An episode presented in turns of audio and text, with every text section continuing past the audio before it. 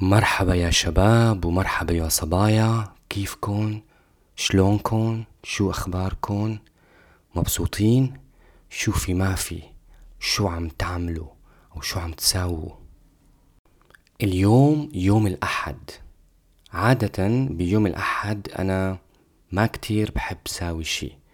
يعني بحب ضل بالبيت استريح ساوي قهوة نظف البيت شوي يعني ساوي أشياء يلي بتخليني مرتاح. انتو شو بتعملوا يوم الأحد؟ بتحبوا ترتاحوا ولا بتعملوا شي تاني؟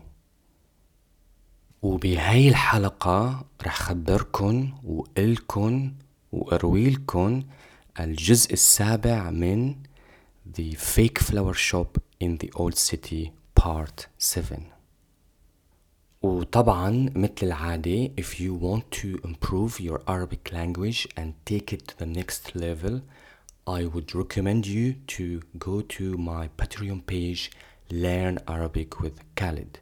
There you can find everything you need from PDF transcripts, Arabic vocabulary lists, Arabic verb conjugation, and Arabic phrases.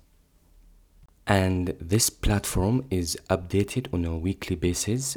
I also intend to add more themes, more ideas to make this a place for everyone who wants to take their Arabic to the next level. If you have any question, any idea you would like me to make an audio for, you can email me on khalid.nasra at gmail.com وخلينا نبلش تأسيس المدرسة. بعد ما اكتشفت إنه فيني طلع مصاري من تدريس اللغة العربية للأجانب وإنه عندي القدرة لتعليم اللغة قررت إنه لازم صير أحسن مدرس بدمشق القديمة. أول شي عملته هو البحث عن كل الكتب الموجودة لتعليم العربي للأجانب. وكمان بلشت اسأل الطلاب عن تحدياتهم باللغة واكتشفت التالي معظم الكتب الموجودة لتعليم اللغة العربية هي بس لتعليم الفصحى. وكمان اكتشفت إنه معظم الطلاب يلي عم يتعلموا اللغة الفصحى عم يشتكوا إنه ما فينن يفهموا الناس بالشارع والمطعم والأسواق. بهديك اللحظة أدركت إنه في فرصة ذهبية لإلي. في فرصة لتعليم اللغة العامية المحكية بسوريا. أول خطوة ساويتها هي تأسيس منهج أو طريقة لتعليم العامية الشامية.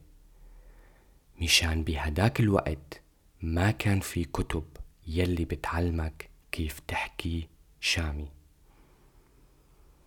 وبعدين كتبت أول كتاب لتعليم العامية الشامية. اسم هالكتاب كان Teach Yourself Spoken Arabic. موجود على صفحة الأمازون. إذا بدكن تشتروه.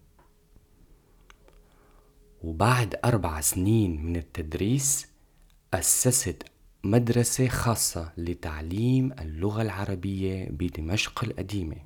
وهيك صرت أحسن مدرس لغة عربية بدمشق. وحياتي بدمشق القديمة كانت كتير حلوة بهداك الوقت. كنت كتير مبسوط. وحسيت حالي إنه أنا عم أتطور يوم بعد يوم. عن جد كانت من أحلى اللحظات والذكريات بحياتي لحتى إجا الخبر المفاجئ. هذا الخبر غير حياتي بالكامل ورح خبركن عليه بالحلقة الجاية إن شاء الله. ومنتهية